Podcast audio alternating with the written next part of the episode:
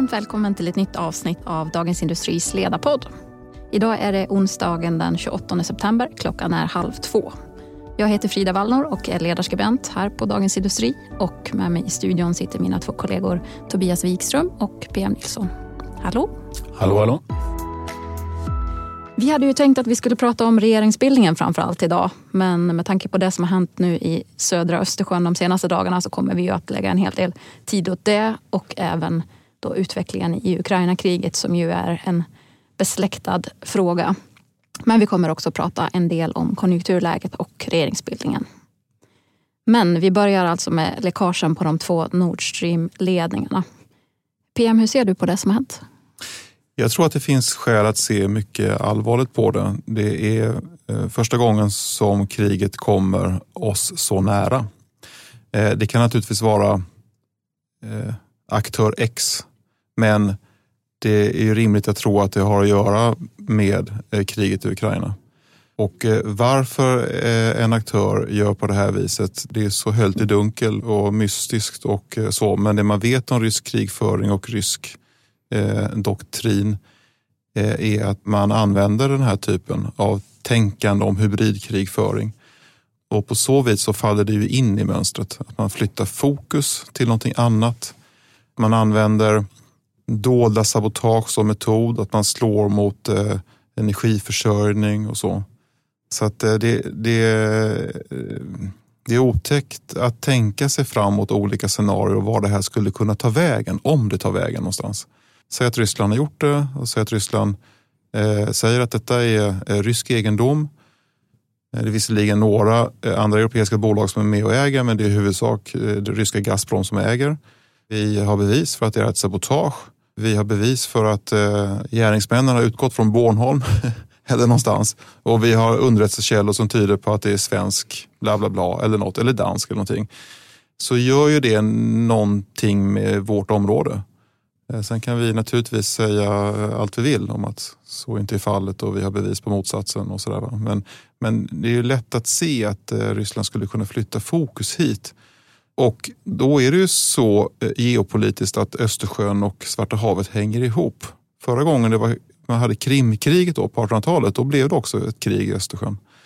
Och det är för att eh, det är i Östersjön och i Svarta havet som de stora ryska transportlederna går och har alltid gått. Eh, och, det här är ju en rysk transportled som nu är saboterad. Nu av naturgas liksom. Men det, men det är... Ja, det är, väldigt, det, är också, det, är också, det är också påfallande smalt där på något sätt. Man tänker att det är en öppna Östersjön men det är ju verkligen mitt i eh, denna enorma transportled. Det är dessutom en, ett sabotage av en magnitud som är helt otrolig. Mm. Om man tänker sig att den här gasledningen, alltså båda gasledningarna är kanske förstörda för, för många år framöver. Det kommer att kosta eh, miljarder att, att eh, fixa detta om, om det nu låter sig göras. Så det är ju inte heller ett litet nålstick, det är inte en liten varning utan det är ju, det är ju i stil med att spränga en, en, en flygplats. Men å andra sidan så är ju ingen av de här gasledningarna just nu i drift. Nej, de är, inte, de är inte aktiva. Nej, men på så sätt så kan man ju också se det som en typ av varning kanske att det här är någonting som sker nu på internationellt vatten. Det sker mot gasledningar som inte är i drift. Eh, så att man skulle också kunna se det som en föraning om vad som skulle kunna ske mot annan infrastruktur i Europa som vi är extremt beroende av just nu. Alltså vi vågar göra detta, detta stora. Ja. Eh, och att varningen skulle gå ut på just den, den, att, att det är den storleksordningen, ja det är kusligt. Och det jag tycker också är speciellt med den här typen av attacker är ju att det är ju någonting som kommer lite grann i gråzonen när man pratar attacker mot ett NATO-land.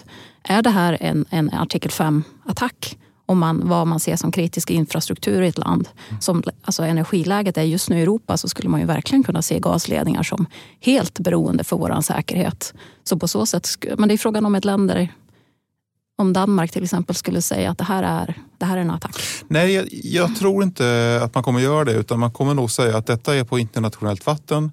Det är inte en dansk egendom. Eh, det är inte, Danmark är inte inblandad i ledningen. Det är en ledning som går mellan Tyskland och Ryssland. Så att, och, och från Stockholm kommer man höra likadant. Att man, eh, skjuter händelsen så långt bort man överhuvudtaget kan mm. från eh, sina egna länder. Ja, nu ja. Mm. Jag bara tänker om det här skulle ske igen och det kanske är svårt också att peka på att man har bevis för vilka som ligger bakom och det här är en attack mot en gasledning som någon äger ja. framöver. Ja, så, så är det ju verkligen, sätter det ju verkligen mm. NATO i, i, en knipa. Ja, eller om man börjar förstöra fler ledningar. Det ligger så mycket ledningar på eh, Östersjön. Vi har ju eh, viktiga elkablar till exempel mellan Nybro utanför Kalmar och Klaipeda i, i, i Baltikum. Eh, och det är, ju, det är lätt att spränga dem också. För att inte tala om fiberkamerorna. Men eh, det här är ändå ingenting som direkt borde påverka eh, energisäkerheten i Europa. Nu har vi ju sett att gaspriset gick upp ganska kraftigt som en konsekvens av det som hände. Eh, men det sätter ju ändå hela sårbarheten i vår i våran situation verkligen i, i blixtljuset här. Mm. Mm. Sen kan man väl säga eh, också, eh, med alla dessa varningar sagda, att än så länge har ju ryssarna misslyckats med allt. De har misslyckats med kriget. De eh, verkar misslyckas med mobiliseringen nu. Eh, de har misslyckats med den här eh, gasstrategin de från början hade. Att de trodde att de kunde spela ut de europeiska länderna mot varandra och de trodde att de kunde muta tyskarna med billig gas och därför så skulle tyskarna inte vara lojala med NATO. Och så där. Alla de försöken har ju fallit. Den väst har ju hållit ihop och Tyskland har varit lojal med viss tvekan i och för sig, men ändå med eh, EU och med NATO. Så att den här ambitionen som Ryssland kanske hade med Nord Stream-projektet har inte funkat. Viktor Orbán är väl den enda som, som man har lyckats muta. Men i övrigt så håller jag med dig att ja. man har hållit ihop. Mm. Så vad är det du säger att det här är? Att... Ja, att den här energi, eh, krigföringen mot, mot energi, om det nu är det, krigföringen mot, eh, mot energisystem eh, kanske inte heller kommer lyckas. Mm. Nu på fredag så har ju EUs energiministrar eh, tillfälle att svara när man har den här sammankomsten när man ska diskutera och förhoppningsvis då besluta om de här nödåtgärderna som man har lagt fram på förslag om hur man ska få ner elpriserna i Europa. Nu pratar man bland annat om att man ska sätta ett tak på vinsterna som fossilfria bolag, elproducenter kan göra och också elsparkrav för alla medlemsländer. Tror ni att det här som har hänt nu kommer att påverka vad som kommer ut från det här mötet? En sak har ju eh, aktören där nu klart för sig och det är att den ryska gasen kommer aldrig återkomma. Det kommer inte hända igen att man kommer ha så stora energileveranser från Ryssland. Och eh, det eh, ökar väl skälen för att frikoppla sig från den ryska gasprisbildningen på olika sätt. Hur det ska gå till är så tekniskt och så principiellt speciellt så att det kan jag knappt tänka på. Men att att frikoppla sig från den, tysk, den ryska gasen och även eh, vad gäller prisbilden. Det ligger i korten på något sätt. Det finns ju en, en, sak som är lite dyster med det här och krig är ju dystert och det är, krig är kapitalförstöring mänskligt och eh, ekonomiskt. Men eh, någonstans så spränger man ju bort eh, ett verktyg för avspänning i framtiden. Någon gång kommer ju saker att förändras i Ryssland. Någon gång kommer vi behöva knyta band igen. Och nu är själva symbolen för denna avspänningen är ju liksom sprängd i, sprängt mm. stora hål i. Det tycker jag kan vara lite mm. dystert. Mm. Mm. Det är symboliskt. Men så, jag tror också att den här frågan om energieffektivisering, det är ju i alla fall någonting som vi kan hålla på med europeer hur mycket vi vill utan att ryssarna kan lägga sig i det. Så att jag tror att det kommer bli, även i Sverige, viktigt framöver. Men jag tror också att det här som har hänt nu verkligen kommer att vad heter det, allvaret i situationen. Alltså vi har ju redan en väldigt allvarlig situation på energisäkerhetsfronten. Men, men det här som har hänt nu så tror jag att om det är länder som har tvekat tidigare eh, när det gäller de här förslagen som EU-kommissionen har lagt fram så tror jag att de tveksamheterna kommer mm. kanske undanröjas för att mm. man inser att nu måste vi hålla ihop, nu måste vi göra det här för att skydda vår befolkning. Mm. Men om vi ska zooma ut lite då till Ukraina-kriget i stort så, så är ju Ryssland helt uppenbart väldigt pressad nu och man har ju eskalerat det på... Hej, Ulf Kristersson här. På många sätt är det en mörk tid vi lever i. Men nu tar vi ett stort steg för att göra Sverige till en tryggare och säkrare plats. Sverige är nu medlem i Nato. En för alla, alla för en.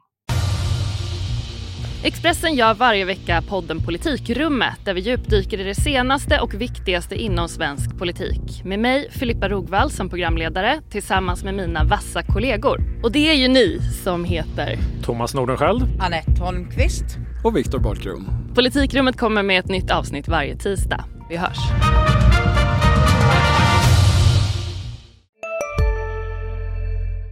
flera sätt den senaste tiden. De här skenfolkomröstningarna som har hållits, de är klara nu. Putin väntas eh, annonsera den här annekteringen av de här fyra regionerna på fredag. Man gick ut med den här mobiliseringsorden förra veckan. Ryssarna både protesterar mot den och försöker fly från den. Vad är, kan vi vänta oss liksom, i kriget framöver, tror ni? En sak som vi kan vänta oss och som redan har hänt är att de här nymobiliserade personerna har redan börjat dö. Eh, det har redan kommit rapporter om det, att eh, de skjuts nu i Ukraina. Och eh, de kommer vara riktigt dåligt utbildade, om ens något utbildade. Eh, så att det blir ju en, eh, en ytterligare hemsk slakt på unga människor. Det andra är de här ständiga hoten som kommer från Eh, den ryska ledningen om att vi kommer inte ha några gränser för vilka vapen vi ska använda, det vill säga vi är beredda att använda kärnvapen. Och där har ju eh, Washington nu på sistone varit väldigt tydlig att om ni gör det så kommer vi svara. Och då, jag har pratat runt lite grann idag om vad man tror och eh, det finns en del som tror att USA kommer då att svara med samma mynt. Så att om, om eh, Ryssland använder taktiska kärnvapen så kommer USA använda taktiska kärnvapen. Men sen finns det många som tror att, att USA kommer svara på ett annat sätt att med, att med konventionella vapen slå mot mål, men inne i Ryssland. Mot ryska ledningscentraler. Det man inte vill göra är att göra om misstaget från Syrienkriget då man drog en röd linje mm. och man använde massförstörelsevapen. Då var det kemvapen mm. och sen så gjorde man ingenting. Mm. Vilket öppnade porten för Ryssland att gå in. Det är så man har upplevt i USA. Det. Det, det, där vill, det, där vill, man inte göra igen. Obama ja. Eh, och nu, säger, nu verkar ju Biden-administrationen tydligt ha sagt till eh, Ryssland på telefon förmodligen. Om ni gör det här så kommer vi göra det här mm. och vi vet om precis var ni är. Och det tar ju kriget in i ett helt okänt land. Om detta händer så har vi faktiskt, vi har ingen aning om vad det kommer att sluta då. Men det som ligger framför oss nu tror jag eh, på kort sikt är ju att den här det finns ett fönster nu för Ukraina, men de har ju haft en, en medvind i den här offensiven den senaste tiden och nu innan vintern kommer och innan de här mobiliserade ryssarna verkligen sätts in så har man ett möjlighetsfönster att faktiskt ta tillbaka betydligt fler områden än vad man hittills har mm. gjort. Men då blir det enligt ryssarna ryskt territorium som man ja, tar precis. då. Det blir då, då, ska, då ska liksom Ukraina annektera då. Det, blir, mm. ja. så det, det, det, flyttar ju kriget in i någonting nytt. Va? Nu försvarar ju, enligt den här ryska förvridna synen så försvarar ju nu Ryssland Ryssland. Förut så var det ju officiellt liksom eh, en annan, då slogs de mot nazister i Ukraina. Men nu blir det annorlunda. Det vi kan konstatera är att det, det, kommer att bli sannolikt väldigt stökigt framöver och som vi har sett hittills på börsreaktioner och annat så kan vi ju också förvänta oss att det kommer att fortsätta. Mm. Skakiga börser. Vi kommer att se upptrissade priser både på el, mat, bränsle och annat. Mm. Och vi har ju också hört nu den senaste tiden att det verkligen börjar slå också mot svenska bolag, den här lågkonjunkturen som vi är på väg in i. Och det börjar ju också pratas då allt mer om att hmm, nu blir det osäkert säkerhetspolitiskt i Europa. Det blir allt mer osäkert ekonomiskt och Sverige har ingen ordinarie regering. Är det bråttom att få till stöd för svenska bolag nu som i likhet med det som skedde under pandemin? Tycker du Tobias? I och för sig ska man ha något slags stöd så är det väl alltid bråttom. Det är en akut situation. Men eh, man ska ju inte göra om de misstag som, som gjordes under pandemin med de pandemistöd som, som eh, riktades då. En del av dem hamnade ju fel. Eh, det blev domstolsprocesser och det blev väldigt, väldigt rörigt och det är inte alls säkert att det, det så att säga gynnade rätt sorts företag. Så att det, det är viktigt att liksom marknadsmekanismerna får, får fungera. Men eh, något stöd kommer ju säkert att behövas och det är ju också en av de här frågorna som är lite bråttom för regeringen, den nya då, den tillträdande, oavsett vad det är man tänker hitta på för att det ska kunna träda i kraft eh, snabbt, till exempel det här högkostnadsskyddet för el. Om det ska kunna träda i kraft i november som man har sagt, då måste man ju lösa det på något kreativt sätt beslutsmässigt i, i de här regeringsförhandlingarna. För nu, ja, tiden rinner iväg. Lars Calmfors uttalade sig i en DI-intervju igår om behovet av korttidspermitteringar. Vore inte det en bra idé att återanvända? Ja, Alltså, nu har ju de nya LAS-reglerna trätt i kraft, eh, eller de gör det nu, nu i helgen egentligen, då, första oktober, som gör det eh, lättare, mer tillgängligt med, med, omställningsåtgärder. Till och med, man kan få det till och med under anställningstidens eh, gång så att säga. Och då är ju meningen att, att, så att säga, det skyddsnätet ska, ska ta hand om eh, anställda i företag som, som får det knackigt helt enkelt de här korttidspermitteringarna byggde ju på att man ska vara kvar i sin anställning och staten går in och subventionerar det. Och eh, det måste ju vara ytterst, ytterst kortvarigt i så fall eh, för att det inte ska gynna fel delar av näringslivet. Den här, de här energipriserna tvingar ju fram en omställning och det är ju lite knepigt varför de företag som har gjort en eh, justering av sin, sitt energibehov ska inte, ska inte få någon utväxling av det utan de företag som inte har ställt om är, är de som ska gynnas av detta. så att säga. Så det, blir, det är alltid besvärligt med, med olika typer av statliga ingripanden mm. på, bland företag. Så är det. Så är det. Eh, nej, jag tycker inte att man ska använda permitteringar. Man ska använda a-kassan. Korttidspermitteringarna användes av Metallfacket i Sverige under finanskrisen ihop med arbetsgivarna och under pandemin. Och antagandet var då att detta är så exceptionellt och så kortvarigt så att vi gör en undantag från alla principer som vi annars håller i Sverige. Den här krisen som vi går in i nu har vi ingen aning om hur lång den kommer bli. Vi vet inte om den är strukturell på så vis att energikrisen kommer vara i många, många, många år. Och det kan hända att arbetsmarknaden behöver omvandlas på ett sätt som vi inte kan föreställa oss. Och med hjälp av permitteringar så fryser man ju hela arbetsmarknaden. Folk söker inte nya jobb på det viset som de gör om de går ut i a-kassa. Mm. Och frågan då hur lång tid det kan dröja innan vi har den nya regeringen på plats. Idag höll ju Ulf Kristersson en pressträff efter att ha träffat talmannen och han fick då två ytterligare veckor på sig att sondera och kommer att delrapportera hur det går efter en vecka. Ska vi räkna med att vi har en ny regering om två veckor? Jag tyckte nog att det lät så. Eh, för Ulf Kristersson pratade om att, att det sen kommer en period av, av formaliteter. Och då tänker man sig att det handlar om eh, talman som, talmannens eh, förslag till riksdagen och, och, och regeringsförklaring och det ena med det andra. Han pekade också på den deadline som finns i budgetlagen. Om en tillträdande regering inte lägger fram en budget senast den 15 november, då blir det en prolongering av den tidigare budgeten. Det har vi varit med om en gång, nämligen efter valet 2018. Va? Och då blev det ju så att den budget som fanns blev prolongerad. Sen kan man ändra på den i, i efterhand, men det blir ju väldigt byngligt så att säga. Mm. Det, så, så vill man ju inte ha det. Den här regeringen som tillträder vill väl rimligen ändra på en hel del saker. Så att de har, klockan tickar för dem och det är nog en väldigt bra förhandlingsdeadline att klara det på de här två veckorna. Och jag har inte hört någon som har betvivlat att det skulle kunna gå. Mm. Och hur ska man läsa det som har skett nu de senaste dagarna? Då? Vi har dagens pressträff, vi har talmansvalet som skedde i måndags där alltså Sverigedemokraterna fick posten som andra vice talman och dessutom en väldigt god tilldelning när det gäller topposterna i utskotten. Ska vi tolka det här som att SD inte kommer att sitta i regeringen, antar jag? Ja. ja. Mm. Någon... Sam, samma bedömning som har gällt eh, för initierade bedömare hela mm. tiden. Någon annan uttolkning av det som har skett senaste tiden? Det har gått bra, mm. Eh, eh, verkar det som. För Moderaternas del. Det ser ut som att de har fått det som de vill ha det. Och ett, ett annat tecken på att det går bra är att det inte läcker någonting. Inte ens från det yviga och debattglada partiet Liberalerna läcker och De fyra partierna har kommit med likalydande pressmeddelanden. De har kommit med samma... När frågan har ställts om ja, hur ser du på om det eller det partiet ska vara med i regeringen, eller hur ser du på det eller det? Då svarar alla fyra ungefär på samma sätt. Vi har samma inställning som vi gav uttryck för i valrörelsen. Eh, och Det är ju ett överenskommet sätt att svara på det och att, att man håller den typen av liksom yttre front är ju också ett tecken på att, att det inte är, är kris på gång i alla fall i de här förhandlingarna. Mm. Spännande. Vi ger oss där för idag och är tillbaka igen nästa vecka för att se om vi har någonting nytt att rapportera då. Tack PM, tack Tobias för idag. Tack alla ni som lyssnat. Ansvarig utgivare är Peter Fällman.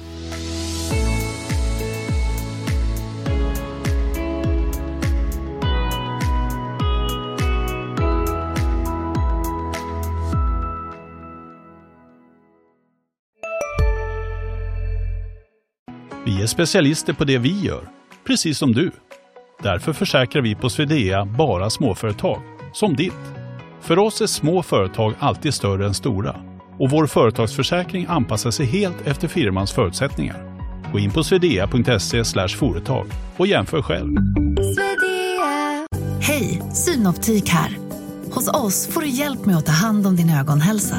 Med vår synundersökning kan vi upptäcka både synförändringar och tecken på vanliga ögonsjukdomar. Boka tid på synoptik.se.